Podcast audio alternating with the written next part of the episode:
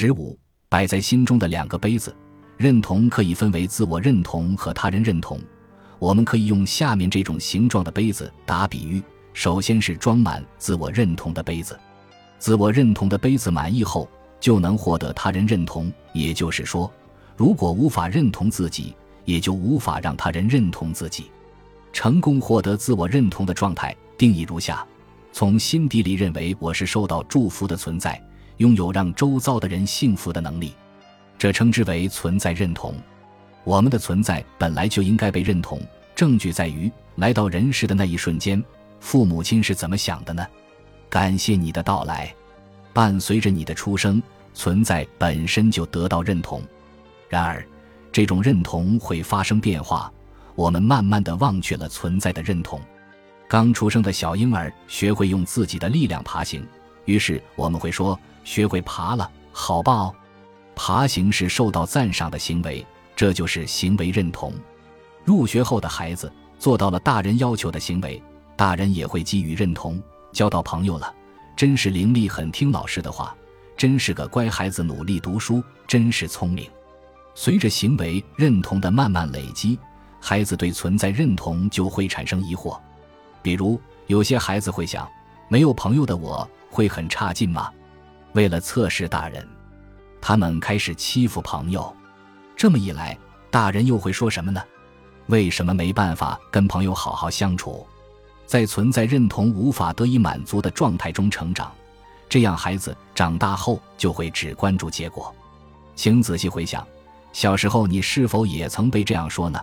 考了满分，真是聪明的小孩；比赛赢了，超棒；通过考试，真厉害；考上某所名校，进入知名公司，赚了很多钱。所以，这就是结果认同。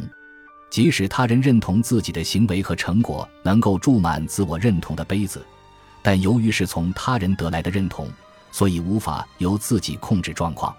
例如，刚上小学时。就算只是学会加法，也会被称赞；而一旦加法变成理所当然要会的事之后，赞赏的话便随之消失。尽管接下来慢慢挑战了难度更高的乘法、除法，最后还是会遇到自己的能力极限。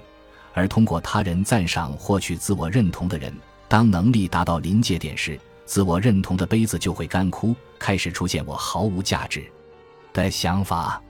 结果认同和行为认同的经验越多，我们的存在认同就会应声而到。也就是说，心中没有关于存在本身的认同思考。在我知道这个存在认同的概念前，我一向认为，倘若我没办法拿出成果获得他人认同，就无法认同自己。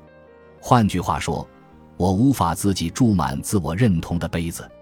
无法自己注满自我认同杯子的人。就会想办法从他人那里夺取，但是即使从他人手中抢到认同之水，自己的杯子也很快就会干枯。干枯后会再抢他人的水，到最后，所有人的杯子都会空空如也。认同一无是处的自己，深信目前的自己没有问题，自我认同的杯子就会逐渐注满，对自我介绍的态度就会改变。如果自我认同的杯子是空的，自然会有夺取之心。这样的人所做的自我介绍，即使言语动听、富有魅力，还是会令人产生异样感。这种异样感无法言喻，虽然感觉对方人不错，但就是不想与之深交。